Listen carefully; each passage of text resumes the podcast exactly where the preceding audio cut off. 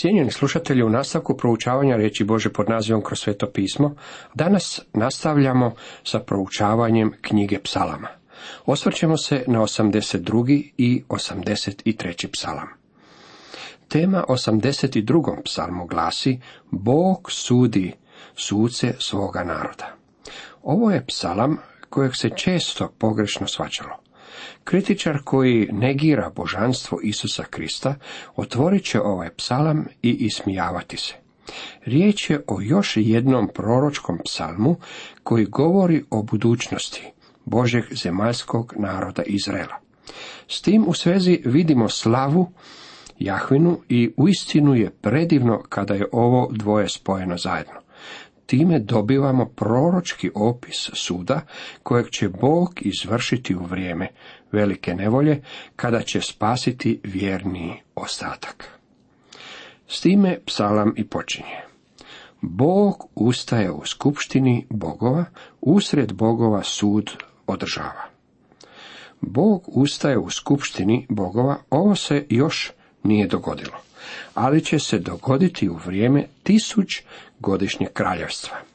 Usred bogova sud održava koga psalmist naziva bogovima. Dokle ćete suditi krivo, ići na ruku bezbožnima, kaže nam drugi redak. Važno je razumjeti ovaj biblijski stih. Zapazite tko su bogovi. Bog suce naziva bogovima jer oni stoje na njegovom mjestu i čine njegov posao, ako se tako mogu izraziti. I dalje nastavlja, štitite slaba i sirotu, vratite pravicu jadniku i siromahu. Izbavite potlačenog i ubogog, istrgnite ga iz ruku bezbožnih. Kada gospodin Isus Krist dođe kao sudac ove zemlje, branit će siromahe, siročad, potlačene i potrebite. Jedan od velikih argumenata protiv smrtne kazne je taj da bogataši nikada ne moraju plaćati za svoje zločine, a siromasi moraju plaćati u cijelosti. Argument je taj da bi zbog nejednakosti kazna trebala biti ukinuta. Bog poručuje sucima. Želim da štitite siromahe i siročate. Današnja rasprava o davanju jednakih prava siromašnima nije ništa novog. Stara je poput knjige psalama. Kada će gospodin Isus kao Mesija vladati na ovoj zemlji, štitit će siromašne i siročat, potlačene i potrebite. Danas suci stoje na Božjem mjestu i oni moraju činiti to isto. U nastavku nalazimo vrlo zanimljiv stih. Ne svačaju nit razumiju, po mraku hodaju, poljuljani su svi temelji zemlje. Svijet danas uistinu je potresen i nalazi se u velikoj zbrci. A jedan od velikih problema su upravo suci zemlje. Sucu je vrlo lako biti poput Pilata. Može oprati ruke i reći ne vjerujem u ovaj necivilizirani način kažnjavanja ljudi smrtnom kaznom. On misli da se može izvući na takav način. Međutim, kada pred njega dođu oni koji su prekršili zakone, trebao bi se sjetiti kako je pravda slijepa. Ako je bogataš počinio zločin koji zaslužuje smrtnu kaznu, onda bi je trebalo izvršiti baš kao i nad siromahom koji je počinio isti zločin. Nažalost, vrlo malo bogataša mora plaćati za svoje zločine. I dalje nastavlja, rekoh do duše, vi ste bogovi i svi ste sinovi Višnjega. Što misli kada kaže vi ste bogovi? Sam gospodin Isus citirao je ovaj stih kada su židovi dovodili u pitanje njegovo božanstvo. Optužili su ga za bogohuljenje jer se učinio Bogom. U Evanđelju po Ivanu u desetom poglavlju od 33. do 37. redka čitamo. Odgovoriše mu židovi. Zbog dobra te dijela ne kamenujemo, nego zbog hule što se ti, iako čovjek, praviš Bogom. Odgovori im Isus, nije li u vašem zakonu pisano, Ja rekoh, bogovi ste. Ako bogovima nazva one kojima je predana riječ Božja, a pismo se ne može ukinuti, kako vi onomu koga je otac posvetio i poslao na svijet kažete huliš jer rekoh sin sam Boži. Ako ne činim dijela oca svoga, ne vjerujte mi. Isus je rekao židovima da žele suditi, a kada netko sjedi u sudačkoj stolici, taj zauzima Bože mjesto. Mnogi sveti krivi su zbog takve prakse. Oni sjede u sudačkoj stolici i sude drugim svetima. Pavao je rekao u prvoj Korinčanima 4, ali meni nimalo nije do toga da me sudite vi ili neki ljudski sud, pa ni ja sam sebe ne sudim. Jer ničega u sebi nisam svjestan, no time nisam opravdan. Onaj koji mi sudi jest gospodin. Stoga ne sudite ništa prije vremena, dok ne dođe gospodin koji će na svjetlo iznijeti što je skriveno u tami i očitovati nakane srdaca. Tada će svatko primiti hvalu od Boga. Pavao je rekao da će jednoga dana stajati pred Bogom, zbog toga ne sudi čak niti sam sebi. Dragi moji prijatelji, kada počnete suditi nekome, onda djelujete umjesto Boga, a sami postajete Bog kada ste zauzeli takav sudački položaj. Bojim se za naš narod kada toliko bezbožnih ljudi teži za tom službom. Ne znaju ništa o pozadini naše zemlje koja je bila utemeljena na Bože riječi. Nisu u duhovnom skladu sa utemeljenjem ovog naroda.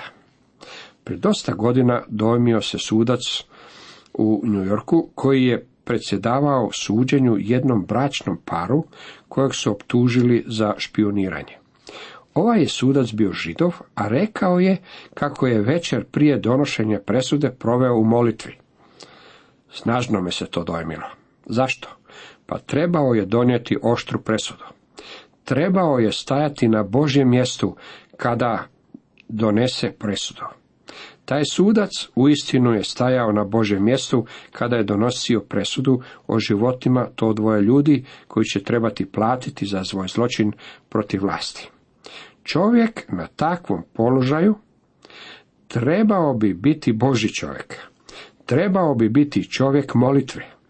Veliki problem u suvremenom društvu nije toliko sa kriminalcima koliko je sa sucima i slomom zakona i reda. Čudno je da je slom zakona i reda počeo kod zakonske profesije, a ne kod kriminalaca. Svaki puta kada donesete presudu o nekoj osobi, tada stojite na Božje mjesto.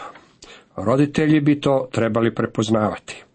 Što Bog govori djetetu koje odrasta u nekoj obitelji, on mu govori, čitamo u Kološanima 3.20, djeco, slušajte roditelje u svemu, jer je to ugodno u gospodinu. Ali čekajte malo, što ako mu roditelji ne govore da čini ono što je ispravno i ne odgajaju ga kako bi trebali? Danas postoji mnogo takvih roditelja.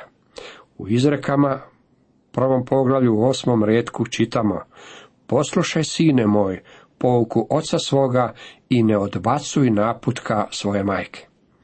Neka Bog bude na pomoć ocu ili majci koji ne vode svoje dijete Božim putem. Netko je postavio pitanje što je gore od odlaska u pakao. Odgovor je dao jedan propovjednik pred dosta godina. Otići u pakao, prepoznati glas svoga sina i pitati, sine, što radiš ovdje? Te čuti njegov odgovor, tata, slijedio sam tebe. Ovo je veličanstveni psalam. Bog poručuje sucima, potrudite se da sudite točno vi ste bogovi i svi ste sinovi Višnjega. U sedmom redku nastavlja, ali ćete kao svi ljudi umreti, pašćete kao svatko od velikih. Bog podsjeća suce koji stoje na Božem mjestu, kako su oni još uvijek ljudska bića, a dolazi dan kada će morati stajati pred Bogom velikim sucem. I osmi redak zaključuje, ustani Bože i sudi zemlju, jer si s pravom gospodar svih naroda. Ovo će biti molitva izraelskog naroda. Osjećam da bih se i ja mogao pridružiti u ovoj molitvi. Ustani Bože i sudi zemlju. O Bože, ti ćeš baštiniti sve narode. Ova je zemlja tvoja, ti joj sudiš.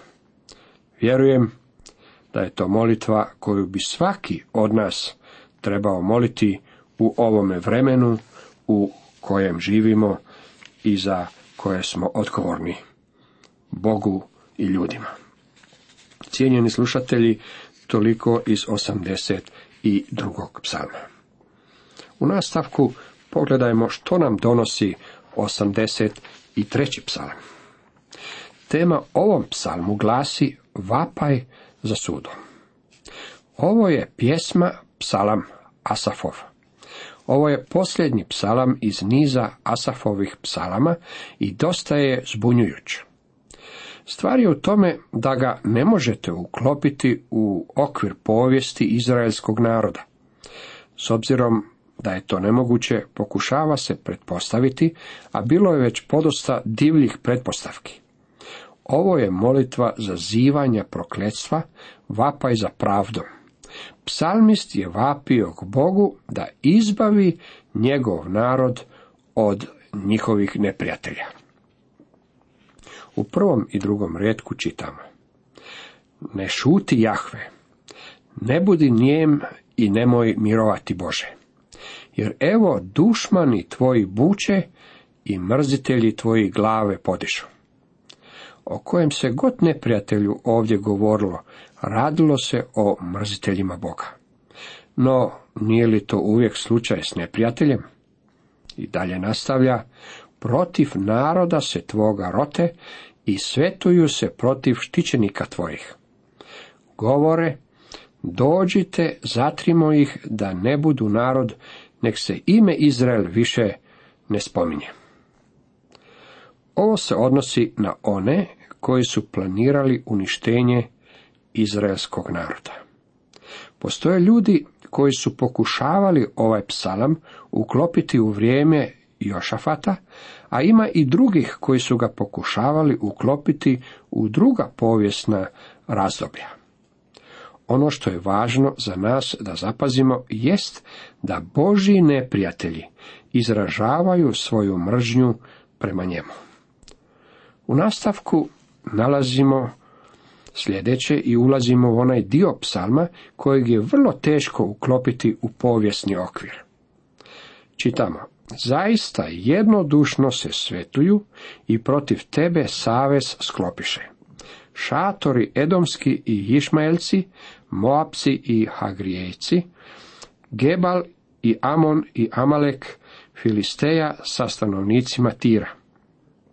I Asirci se s njima udružiše, pružiše ruke potomcima Lotovim. Potomci Lotovi bili bi Moab i Amon. Imena u ovom odjeljku u Božoj riječi označavaju Božje neprijatelje. Ne postoji niti jedno vremensko razdoblje u povijesti u koje bi se ovaj odjeljak uklapao. Zbog toga je ovo uistinu izuzetan odjeljak, jer se čini da ovaj odjeljak govori o budućnosti. Po svemu sudeći, ovi narodi koji su postojali u određenom vremenu pojavit će se ponovo u budućnosti. U današnjem vremenu Izrael je okružen arapskim narodima, koji su po svemu sudeći udruženi međusobno, ne toliko kao Arapi, koliko su udruženi kao muslimani. Oni se protive izraelskome narodu. Čini se kao da će se ovi narodi spomenuti u ovim stihovima ponovno pojaviti u posljednjim danima. Oni danas ne postoje i ne postoji ništa što bi njima odgovaralo. Zbog toga je psalam 83. uistinu izuzetan odjeljak u Bože riječi. Ostatak ovog psalma je molitva zazivanja prokletstva. U njemu se traži Boži sud. Radi se o retrospektivi u smislu da psalmist govori. Sudi kao što si to učinio i u prošlosti. Dalje nastavlja, učini njima ko midjancima, ko siseri i jabinu na potoku Kišonu, koji padoše blizu Endora i postaše gnoj u njivi. U knjizi o sucima vidimo kako je Bog sudio tim narodima. Postoje ljudi koji tvrde kako Bog neće suditi na takav način u budućnosti. Neće. Sudio je tako u prošlosti. Bog se nije promijenio. Ono što je učinio u prošlosti, učinit će i u budućnosti. Upravo zbog toga ovo jest toliko impresivno. Htio bih vas podsjetiti kako ovo nije način na koji bismo mi kao vjernici trebali moliti. Mi bismo trebali moliti za naše neprijatelje, ne da ih Bog kazni, već da bi se mogli obratiti, da se okrenu Bogu i tako budu spašeni za večnost. Ovo je molitva koju će moliti Izrael. U 13. rijetku čitamo. Daj, o Bože, da budu kao kovitlac, kao pljeva koju nosi vjetar. Sjećate li se kada ste čitali o velikom kotaču kojeg su volovi vukli, a koji se koristio za mljevenje pšenice i usitnjavanje slame? Psalmist je rekao, obračunaj s našim neprijateljem na takav način, o gospodine. U 14. redku dalje kaže, kao što oganj proždire šumu, kao što plamen sažiže bregove. Drugim riječima, budi poput šumskog požara. Zapazite kako psalam završava. Nek znaju ti si komu je ime Jahve, jedini višnji nada svom zemljom. Uvjeren sam kako je jedini način na koji će svijet saznati da je Bog Bog kada se pokrene sa svojom sudom. Božja dobrota trebala bi ljude dovesti k pokajanju, ali ona to ne čini. Kada bi ljudi bili imalo osjetljivi na nazočnost Božje osobe, to bi ih dovelo k njemu. Ali ih to u stvari sve više udaljava od Boga. Mi smo narod koji danas živi u obilju. Dok smo bili narod u razvoju, dok smo gradili svoje granice, ovisili smo o Bogu. Ali danas mislimo da nam On nije potreban. Bilo kako bilo, meni izgleda kao da nam je On očajnički potreban. I zato je potrebno da se svaki od nas u molitvi njemu obrati. Cijenjeni slušatelji, toliko za danas.